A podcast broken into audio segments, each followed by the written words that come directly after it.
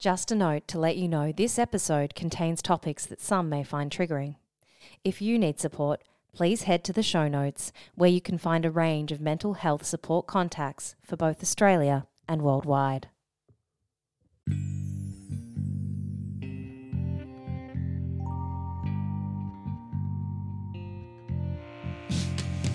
Welcome to Behind the Smile with Ash Butters, a podcast designed to reveal the truth behind the masks we wear.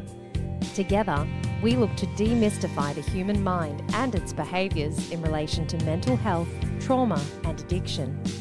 My name's Ash, and I'll be your host as we uncover the real stories of people's pain and the steps they've taken to live a life of freedom in recovery. From sobriety to spirituality, join me each week as we uncover the reasons why people seek recovery and how their lives have changed by living one day at a time. Hello, everyone, and welcome back to another episode of Behind the Smile. It's so good to have you here. Today, I'm jumping in for another solo episode, and the reason is there is a very special celebration on the way for me. So, full transparency, I'm recording this episode one week before my four year sober anniversary. So, God willing, I make it to the 24th of February. And yeah, wow, I can't believe it. Like, it's a huge milestone, you know. I think this happens for me every anniversary or every milestone, you know, as you start to clock up some years is that I I reflect and I I think back to where I started and the journey that I've been on and what really resonated for me this year is the fact that every year has looked really, really different. And you guys know that this podcast is all about showing up in authenticity and stepping out from behind the smile. And I know that I need to do that more than anything. You know, I have to hold myself accountable. And I hope that in showing my vulnerability and being honest with all of you, that can support you to be able to do that in your own lives. So that's really the driving force behind why I wanted to be here today and why I wanted to do this solo episode with you all. So it's definitely to celebrate this four year milestone, but it's also a little bit of a look back at the journey and what it took to get here. And you know, trigger warning, I will be sharing some stuff from my past, which some people may find disturbing. And if that's the case, there are support contacts in the episode show notes. But I, I really want to share the, the good and the bad. I want to share the reality of what this is like. So I hope, you know, whether or not you're on a recovery journey or a transformation journey of some sort, that there will be parts of this story that you can relate to, that you can see yourself in, so that you know you're not alone. So, without any further delay, let's let's kick it off. Let's start from the beginning. So, in preparation for this, I actually decided to go back and look at some of my journals. And I had forgotten that I'd actually started a journal on the first day that I went into sobriety. So, anyone watching the video episode, I'm holding it up now. That is my my journal from from the very first day that I went into rehab.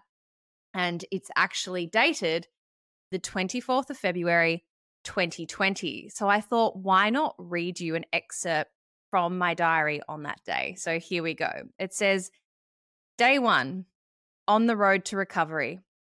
Today I was admitted to SPP to complete a 22 night inpatient program. While I sort of knew what to expect, I'd been taken aback by just how real it all is. My bed is a hospital bed, and I've been put in a room opposite the nurse station.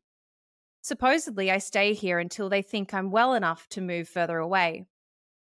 I've been put on a detox plan, which came as a bit of a surprise. Apparently, drinking a bottle of red wine plus per night, it's so funny how like I still couldn't admit to myself just how much I was drinking. A bottle of wine plus per night is considered quite a lot. It's funny how easily and quietly dysfunction crept into my life. It's almost dinner time, 5:15. Thankfully, as I'm starving, but I think the restrictions around eating times will be really good for me as I know I use food to distract from negative feelings. So interesting to see like there is a glimmer of self-awareness there. I'm really keen to get out and join the beach walk tomorrow, but I haven't had clearance yet from the doctor. And then I obviously come back from dinner and I start writing again. It says, just finished dinner. I had chicken, potato, peas, broccoli, and a bread roll. Oh, and a salad too.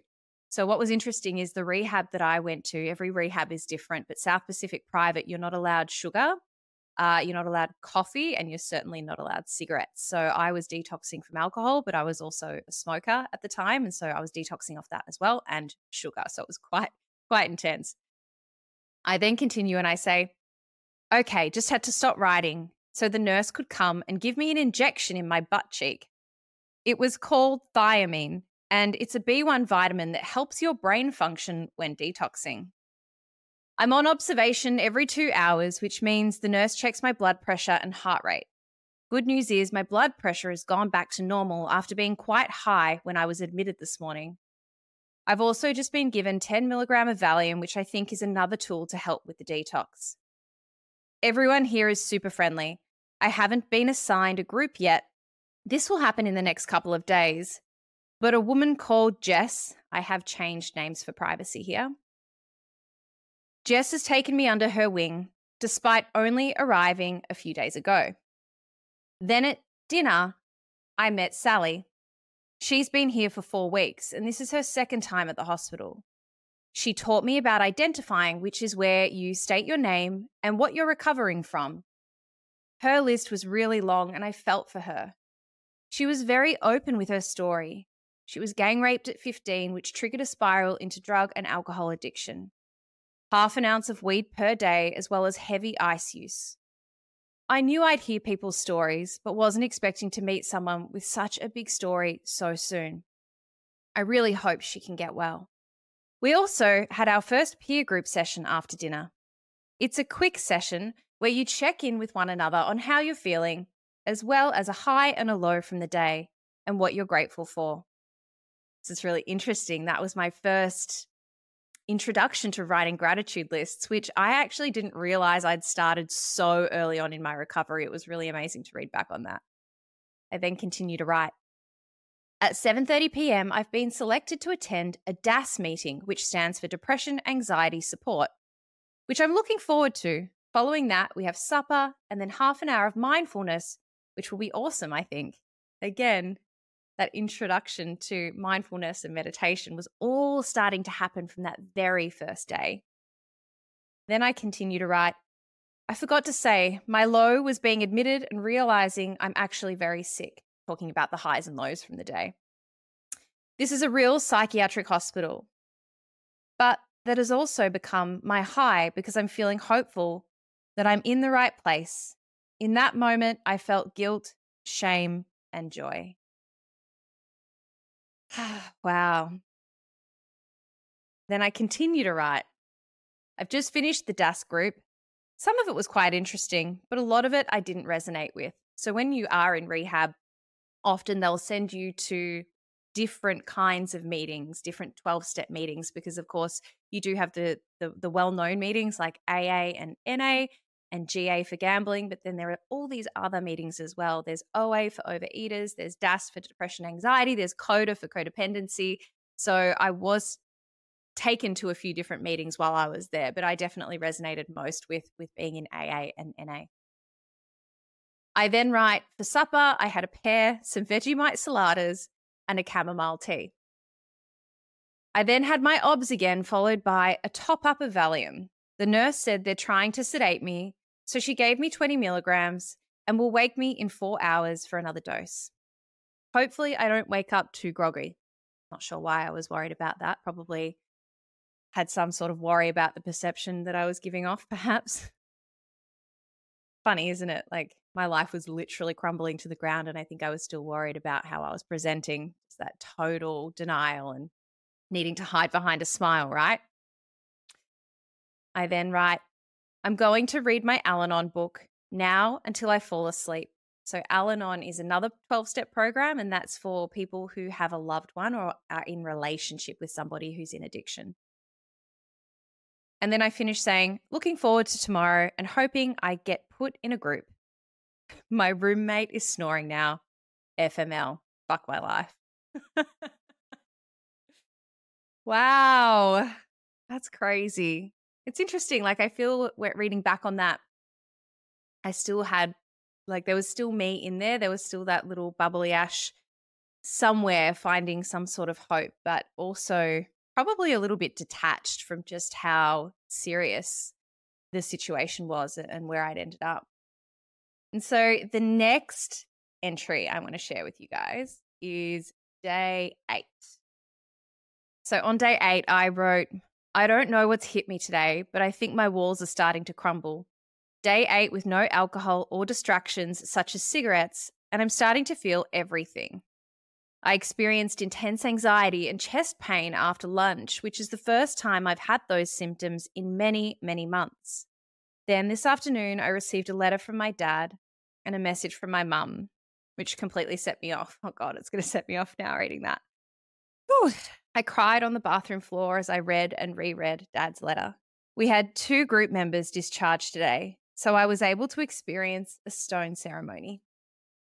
I'm not quite sure why I was so emotional, as both men were in changes last week, and I didn't get a chance to know them too well.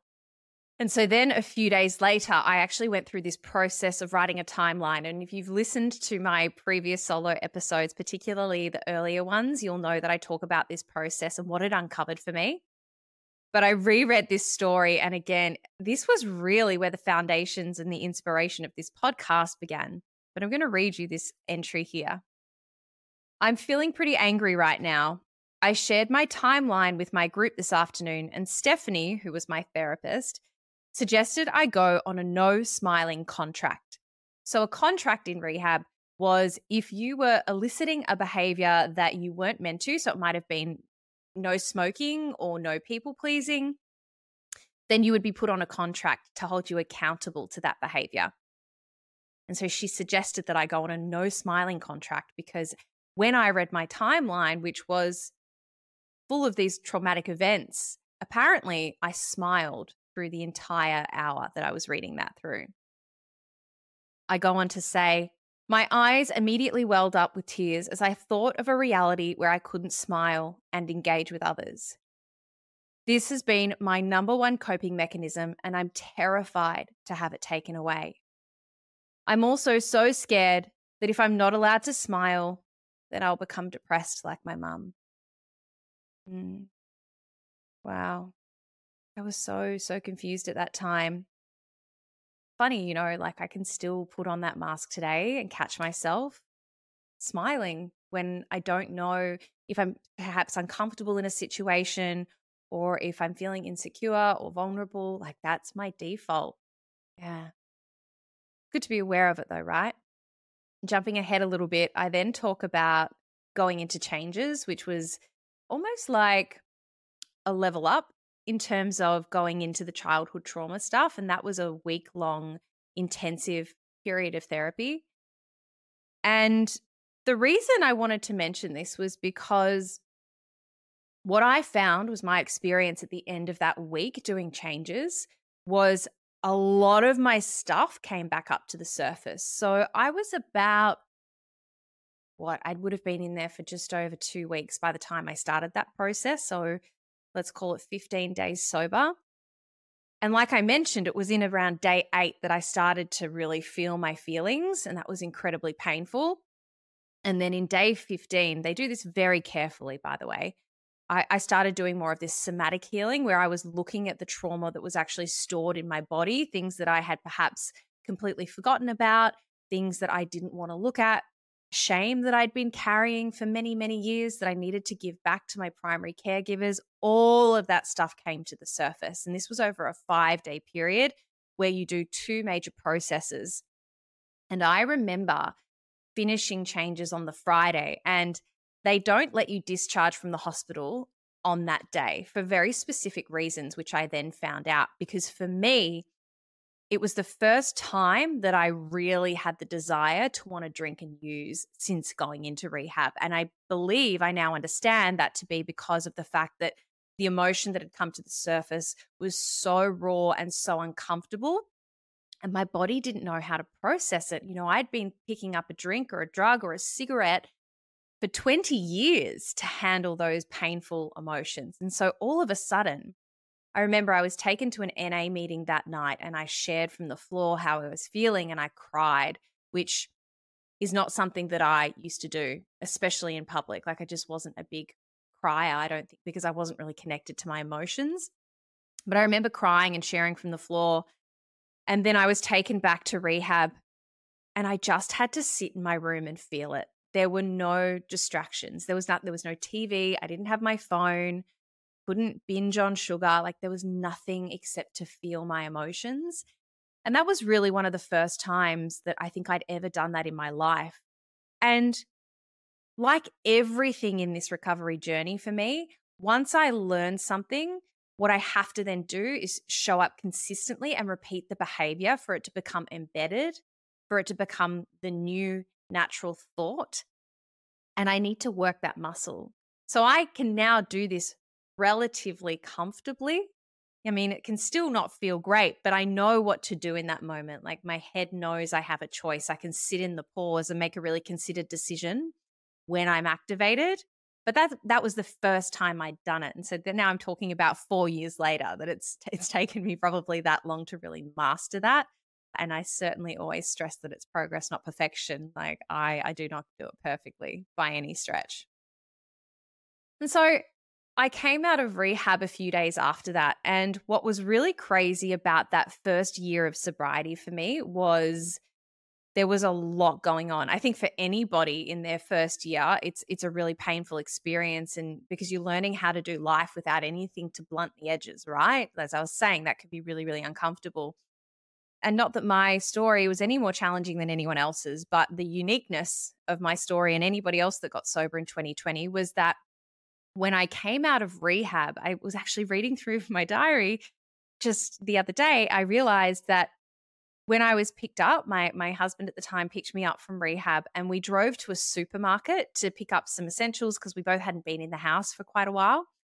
And I was journaling about how we that all of the toilet paper had been taken off the shelves. So this was the very very start of the pandemic. And I was also writing in my journal, you know, I really hope that I can get back into rehab next week to do my aftercare. There was a two week transitions program where it was a day program. You didn't stay on site, but you had that additional therapy and counseling.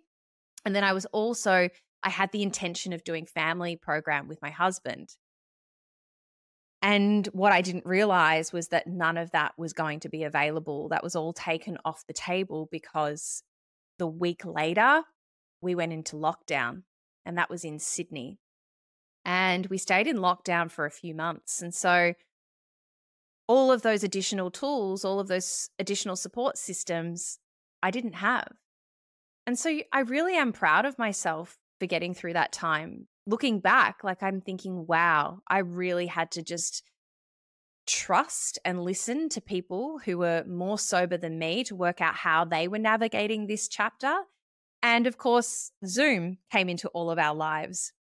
And so I was really, really lucky because those 12 step meetings that I was doing were online. Unfortunately, at the time, the rehab hadn't gotten their programs online. So I wasn't able to do the aftercare, as I mentioned, but I was able to get to a meeting every single day online. I remember I would do an 8 a.m. meeting and then I would be in front of my computer all ready to start work at 9 a.m. Because, of course, the other thing that I did, and this is not necessarily standard practice. I think a lot of people do take some time off to reintegrate after rehab, but that wasn't my experience. I went straight back into full time work. And so I remember my boss saying to me at the time, You're coming back into a very different environment. And I didn't really know what that meant at the time. But of course, you know, the beauty of hindsight, I now realize that I was going to be managing a team virtually for the next almost two years, which was kind of crazy. And what was also really, really challenging in that first year for me was navigating my relationship. So I've actually had my ex husband Max on the podcast before, which is why I talk openly about this. I have his permission to do so. And if you haven't listened to that episode, I think it's episode number four, way back. but you'll know if you've listened to that episode that when I came out of rehab, my husband was still in active addiction. He was a heavy weed smoker. And so, what I tried to do was use the tools that I was given in rehab to be able to figure out a way to coexist, to manage, and to be able to do life because I very much deeply wanted that relationship to work. And uh, again, reading through my diary, I can see that. And so I tried to set boundaries and we set up some boundaries. For instance, I said, you know, please don't smoke Monday to Friday. Please don't smoke in the house and don't be high in front of me. But as I started to read through the pages, my heart really broke because I realized that unfortunately he, he just wasn't able to to stick to that. And I, I have no anger and no animosity towards him for that because I understand that that's what happens in addiction. We don't actually have a choice and we'll choose the substance over the people we love, which is what's so devastating about this disease. And as I read through the pages, you know, there was a lot of sadness because I, I just kept writing, you know, I want this to change. I want him to get well. But I didn't know what to do. And over time, it started to become more and more clear to me that I wasn't safe in that environment. And what I meant by that was that my sobriety wasn't safe because I found his addiction to be quite a strong trigger for me because I felt like when he was smoking, he was detached from the relationship. Then I started to feel lonely. And my solution to that had always been to drink. So, again, looking back at that version of me, like I actually just have this feeling of deep pride for getting through that chapter because it was so incredibly painful. And the way I did that was by being willing to do what I needed to do. And so when I'm talking to people who are in early recovery today, and I share the things that I did that worked, that were shared to me by an older sober member, when I see the resistance, it worries me because I know for a fact that the reason I'm here today at four years is because I had willingness and I was prepared to do whatever it would take to stay sober. And I protected my recovery with everything that I had. And that meant doing things that didn't feel comfortable. You know, I won't go into detail of what's involved in the 12 steps, but there's a lot of things that you are asked to do, suggested to do, that aren't necessarily something that you really want to do, but it worked for me. And just showing up every day and trusting and little things like handing it over and starting to develop a relationship with something that I didn't even know what it was, but I knew it was greater than me. Like I really did do that from the very beginning. Actually couldn't remember it, but reading back through my diary, I can see myself praying, journaling, writing, practicing gratitude, all of those things that I started to, to develop so that I could lay a really strong foundation for my recovery. And so this challenging period went on for about a year. And I've mentioned this before on the podcast, but they do say that you shouldn't make any big decisions in your first 12 months. And I took everything that was recommended to me verbatim, literally. And so I, I, I figured out a way to keep myself safe. I came down to Melbourne and spent some time with my family. My husband did end up going to rehab and then coming out again. But unfortunately, the marriage wasn't to survive. And at one year sober is when I decided to leave that marriage and actually move down to Melbourne. So, side note, I'm going to the Taylor Swift concert on Saturday night. And so I thought, why not map these four seasons into errors. So, zero to one was the resilience era. Now I want to take you through year one to two, which was very much the rebirth era. So, as I mentioned, I, I my marriage ended. I moved back to Melbourne, which was my hometown. I'd been in Sydney for eight years, which was crazy. Funnily enough, I'd never intended on going to Sydney for that long at all. I will admit there was definitely a part of me that moved cities, I think unconsciously because I wanted to be able to just get away with the behavior that I had at the time the, the drinking, the drugging, all that kind of stuff. But there was actually also uh, a relationship that took me up there. And I don't really like to go into the details about this relationship, but I kind of need to give you some context because that relationship re emerged into my life again in this rebirth era, which was actually really, really challenging. So at the time, back in 2014, I had started, I'd had a bit of a summer fling with an ex that I dated way back when. So it was about eight years later, and we'd had this summer romance, and then he was living in Sydney at the time. and things looked to be going well. And so I said, well, look, why don't I move up? We can be closer together. And so I made that happen. I set the wheels in motion. I ended up taking a demotion at work, stepped down so that I could make the move. But I wanted to make this sacrifice because I wanted to be with this person, right? Let's just call him John.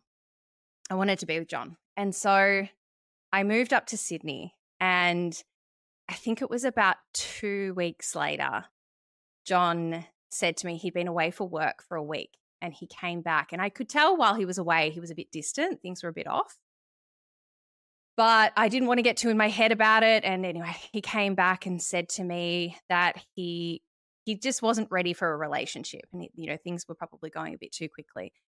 And i was just so shocked. Like i cannot tell you how shocked i was. It felt like it had seemingly come out of nowhere and you know i i just moved my life up to this to sydney to, to be with him and i was so confused you know thank goodness we weren't living together. I'd had some sense to get my own place. I don't know why. I think god was looking out for me there. So I had a roof over my head, but I was I was just in total shock and I actually cried every day for I think about 6 months, which was insane. Anyway, the reason I'm giving you the context to that part of the story is because what happened in that moment, which I didn't realize at the time, was this sense of betrayal and that I couldn't trust men and because what ended up happening was very soon after, I found out that he was actually seeing someone else. And within about six months, he was engaged to that person. So there was, it was a lot to process. And even though I don't know whether or not there was any infidelity, and to be honest, it's it's none of my business. Like it's not really relevant. The the scar, the trauma came from that that that complete shock, that abandonment, and really not being able to trust and the reason I mention this is because this is one of the things that has continued to come up for me time and time again in my relationships. And it's still something that I'm looking at and working on to this very day. So, what happens? I go through this breakup. I stay in Sydney. I end up meeting my husband. And so, again, like there's always a greater plan. You don't know what's actually going to happen. And I trust that I'm always being looked out for. But let's fast forward back to 2021. I haven't spoken to this person in eight years, maybe one or two phone calls over the, another eight year period. It always seems to be eights. I don't know what's in that. I'll have to look into it. And this person comes back into my life again. And this was the, the craziest thing was it was totally out of nowhere. He just reached out and was like, Hey, do you want to catch up? And I was like, sure, why not? you know I'd, I'd healed by that time like i wasn't angry anymore and i thought it was it was okay to do so little did i know that i was opening up a whole can of worms like i wasn't in a position to have this person back into my life i definitely wasn't strong enough and there was i don't know i don't know it's just i guess there was a lesson that i needed to learn in it but as a result of that 2021 actually became another really, really painful year. I was kind of stuck in this situationship, which really, really decimated my self esteem. And I have to own my part in that, right? Like, he was very clear that he didn't want to be in a relationship right now, but then there were all these like breadcrumbing tactics to keep me around. And so I would just like hold on to like the little morsel of hope that I was being given and you know having selective hearing around certain things and yeah I, I, I can see all of that now and it was interesting because this was also the year where i was doing a lot of therapy and i was talking to my mentor my sponsor every day and i was getting a lot of guidance around what was happening but i just i didn't believe it i didn't want to believe it I don't know, maybe I was attached to this idea of some fairy tale, you know, high school sweethearts. I don't know. I don't know. But um I, I am grateful for the experience because it taught me a lot about what I wanted, but more so what I didn't want and like what I deserved in a relationship, but also how I needed to show up to make sure that I was going to be able to channel that into my life. You know, again, like I had to own my part in all of it. And interestingly, what I was also doing at this time was diving deeper into the world of Vedic meditation. So I'd developed a, a meditation practice leading into sobriety very much so once I started and I was using guided meditation to do that. And then I really wanted to to enrich that part of my life that and to grow my spiritual life. And so what I did is I started Vedic meditation with a teacher here in Melbourne. For those of you who don't know, Vedic meditation is a 20 minute practice that you complete twice a day, so morning and afternoon. And it's a silent meditation that's based on a mantra. So you repeat a mantra in your mind and it really helps bring your thought back to the to the moment. So you, you can use this mantra almost like an anchor to hold you. But what's really beautiful is that thoughts are welcome in the process as well. And I actually found this to be incredibly healing. There was stuff, again, still stored in my body that would almost move through me when I was in this kind of meditation. So, what I love about Vedic is it's not about stopping your thoughts. No, quite the contrary. Like you can welcome your thoughts in as long as you keep coming back to that mantra really helps to lead to a greater sense of self-awareness and peace and and spiritual growth like I said. So I think there were some key things that I was starting to do that were helping me move into the direction of the person that I wanted to be, but I was still very much on the journey. And like I said, I was doing a lot of therapy at the time. I was still messy. I was still making a lot of mistakes, selective hearing, selective listening, all that kind of stuff. But I did experience a lot of personal growth. At the end of 2021, that was hard. So that was my first Christmas out of my marriage. And what came up for me at that time was a lot of grief. I was mourning the marriage, I was mourning the relationship. I'd also had a miscarriage in that first year, zero to one. I was mourning the baby and a life that I I had to walk away from essentially. That was really really painful and full transparency, I actually picked up cigarettes again at that time as a way to cope. And that actually that hung around for about 6 months, which was way longer than I wanted it to. But at the same time when I was talking to my sponsor, she she actually really encouraged me just to like give myself some grace around that. You know, like I wasn't drinking, I wasn't taking drugs. And in a way, it was almost like a bit of a crutch. And I am not advocating smoking. Like, let's get that clear but I am advocating self compassion around this stuff and, and knowing that we are humans and we're having a human experience and, and that can be really challenging at times. And you know what? At the end of the day, like all of that was a huge test of faith, but I came through it on the other side. Okay, so let's talk about the transformation era. This was year two to three, which was 2022.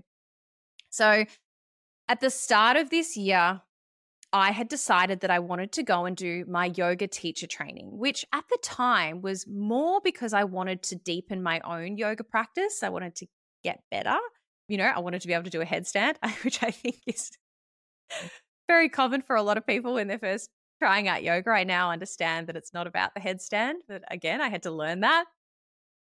But I wanted to go on this experience and and I'm so glad I did. It's been one of the greatest things that I ever ever did in my life. What I didn't realize I was signing up for was this incredible transformation, this deep exploration, this spiritual journey.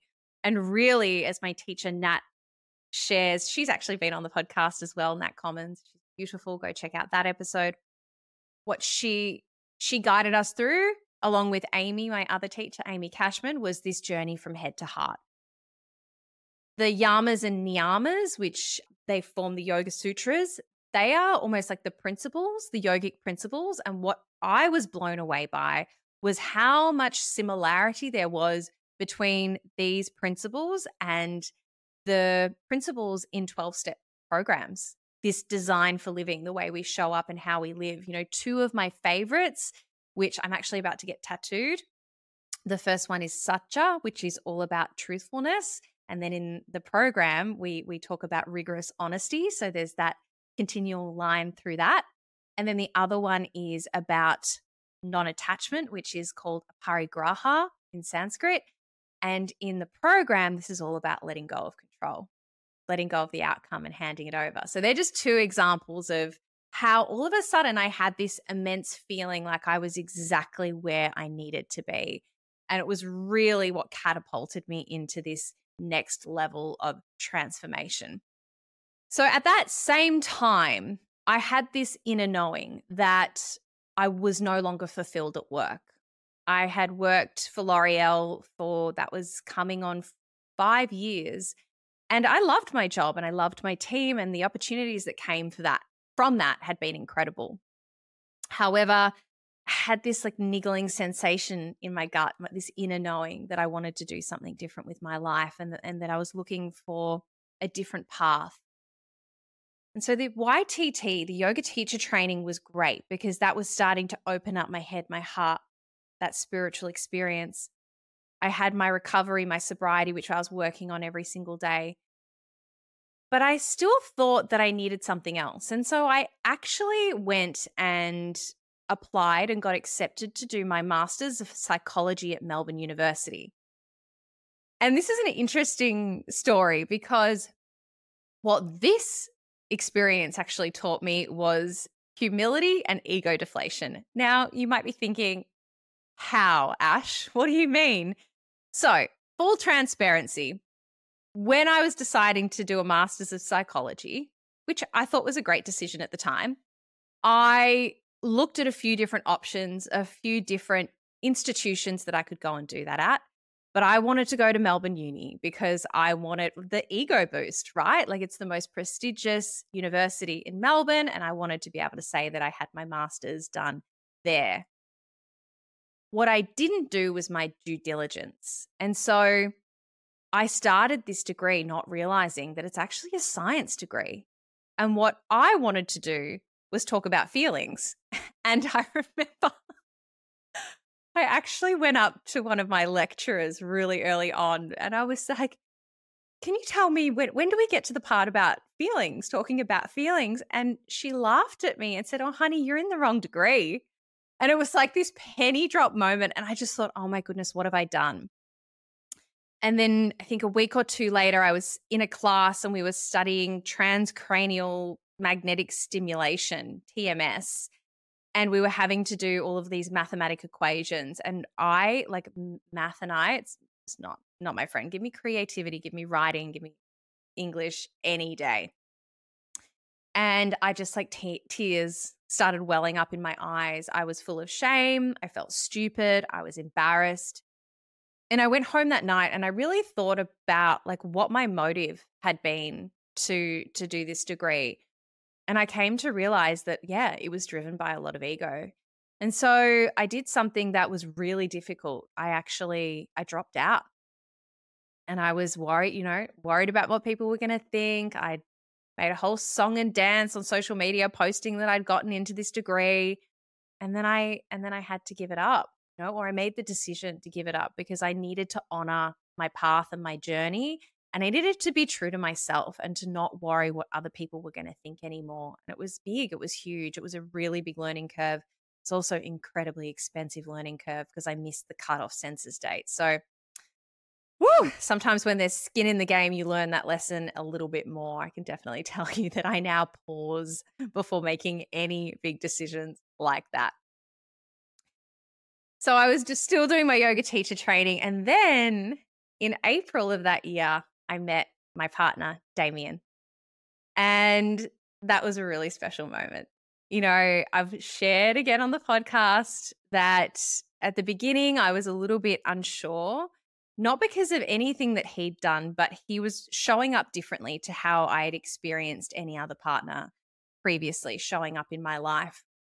And I was very attracted to him, but I wasn't sure whether or not we were compatible because we're very different people. I am definitely more of the extrovert, he's more of the introvert. And there's a few, you know, there's a lot of things that I like to do that he doesn't really like to do, and vice versa.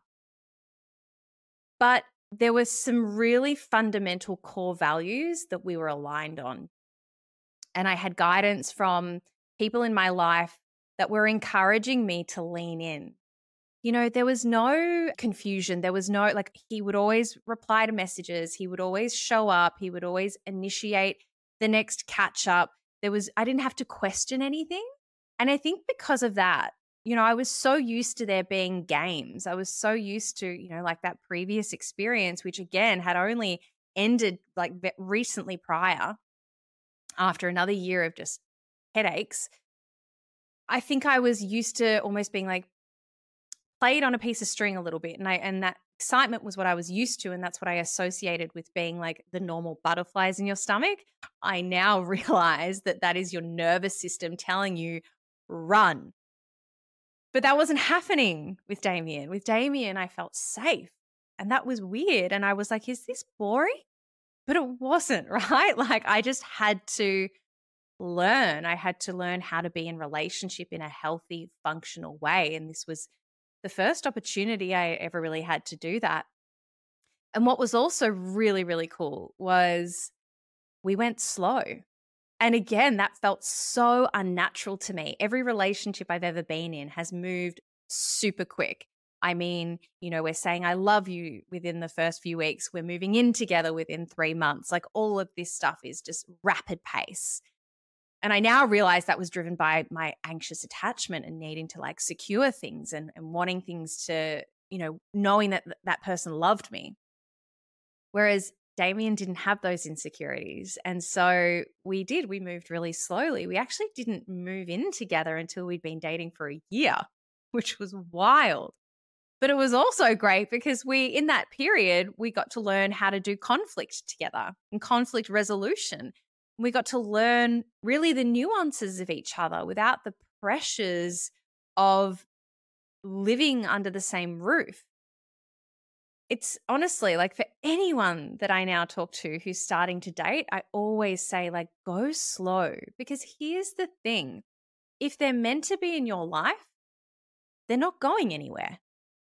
Whereas if you're rushing it because you've got a fear that they might leave, then they're not your person, right?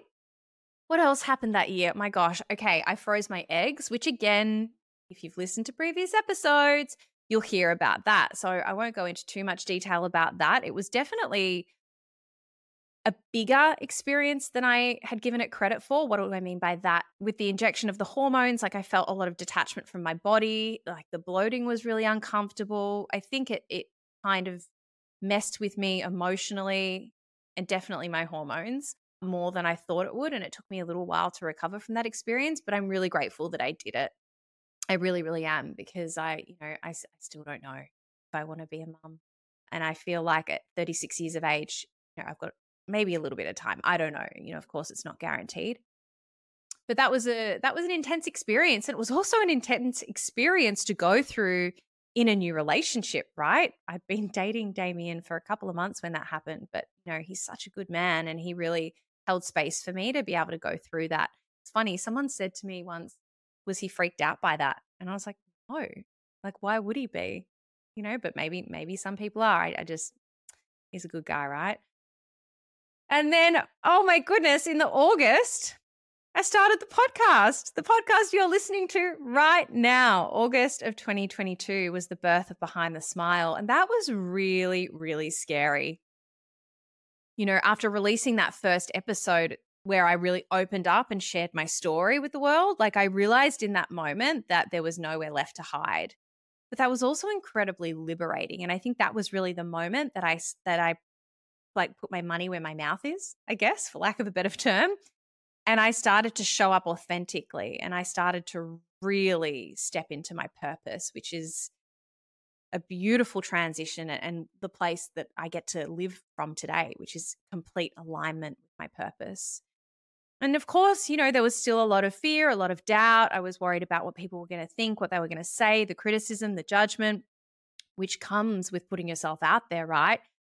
But the amount of messages that I've received from you guys sharing how the podcast has changed your life or helped a loved one, like that is the reason that I continue to show up and do this and why I will continue to bring you incredible guests and I'll share vulnerably from my own heart because this is my mission. This is my purpose, right? We're here to remove the stigma around mental health, trauma, and addiction. And the only way we can do that is to normalize these conversations. All right, let's move into year three to four, which was last year, 2023. And I'm calling this the ascension era. Okay, so like I mentioned at the start of that year, Damien and I moved in together, which was really beautiful. And we're still living together now. And honestly, I couldn't be happier. I just absolutely love that man to pieces. And it's by far the healthiest relationship I've ever, ever been in. I started to focus a lot more on my goals and my dreams. So I remember writing goals at the start of last year. And one of the things that I wrote down on my vision board, on my goal list of goals, was that I wanted to do a TED talk. And if you guys follow me on Instagram, then you'll know that that is actually happening, which is so, so cool. I had the opportunity to audition sort of towards the end of last year. I got through, and the TED talk is happening literally in like four weeks from now, which is so exciting. And I'll make sure I share all of that with you guys. But what it also really showed me was that, you know, when I put my mind to something, like anything was possible and that dreams really do come true, especially when you've got that beautiful clarity, like that that connection from head to heart, that clear intuition, which has all been developed from those foundations that I was talking about, right? Like prayer, meditation, gratitude writing, journaling, all of that stuff that I learned way back when from that very first diary entry. That's the stuff that I continue to do every single day. And that is fully the reason why I'm able to bring this abundance into my life. I had an amazing year of travel last year, which was awesome. Like last year definitely felt like the easiest. When I say easy, I'm going to put that in air quotes.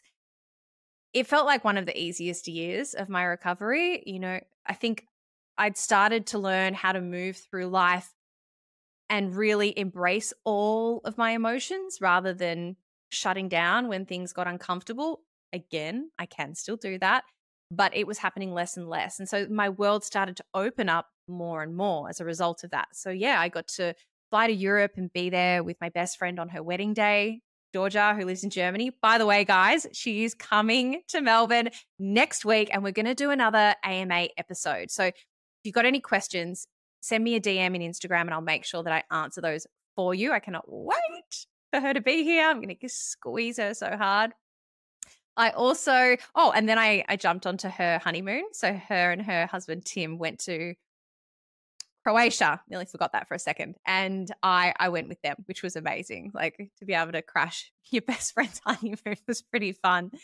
So that was cool. I went to Bali with Damien, which was a beautiful experience. And then I really started to get clear on my my business. So talking about that alignment to purpose, I really started to get clear on my vision and what I wanted to do in that space and I backed myself. So, what did that look like? I actually signed up and started working with a coach, with a mentor. And that was one of the best decisions I've ever made because it really allowed me to have some direction.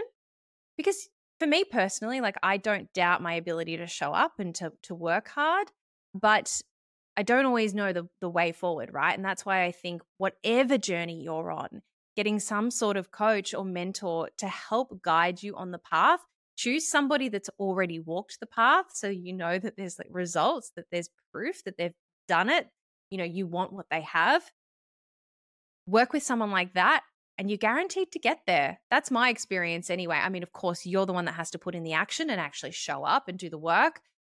But backing myself, putting skin in the game and making that decision honestly, again, has transformed my life and allowed me to level up and to live in this beautiful place of alignment. Like I wake up every day so excited to be inside my business, to serve my clients, to show up in every area, whatever that looks like on any given day, whether I'm running workshops, corporate wellness retreats, my autumn retreat, which is coming up. We also just announced an incredible workshop, Danny Carr and I, Danny from How I Quit Alcohol, which is happening here in Melbourne in June. So there's so much going on, all as a result of that decision that I made to work with a mentor, guaranteed. And in this last year, like I've really felt my world shift. Like I'm finding it a lot easier to let go of things that no longer serve me, which I think is another reason why this has felt easier this this chapter of my recovery this season and i'm focused on doing more of what i love which for me right now is actually my business like i love my business Uh, so I, I find myself spending a lot of time there, but I'm also more selective with the people I spend time with. You know, one of my family members went through a health scare at the end of last year, which I haven't really spoken about publicly because it's their story. But, you know, that was a bit of a wake up call and, and my ability to be able to show up for that person and to be there daily, to call on them, to take them a coffee, whatever they need. Like that's the stuff that's really important to me right now to keep investing in my my relationship with Damien and to keep investing in my my health and my spiritual growth as well. And so, what does this year look like? I shared with you guys at the start of the year that my word for 2024 was going to be freedom.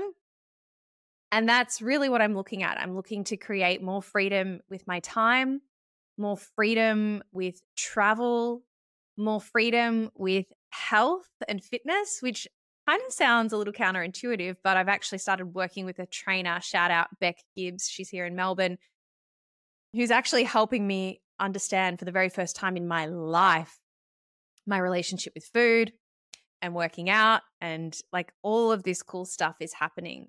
So I share with you now from a place of true contentment, a place of real inner peace. But it hasn't always been like that.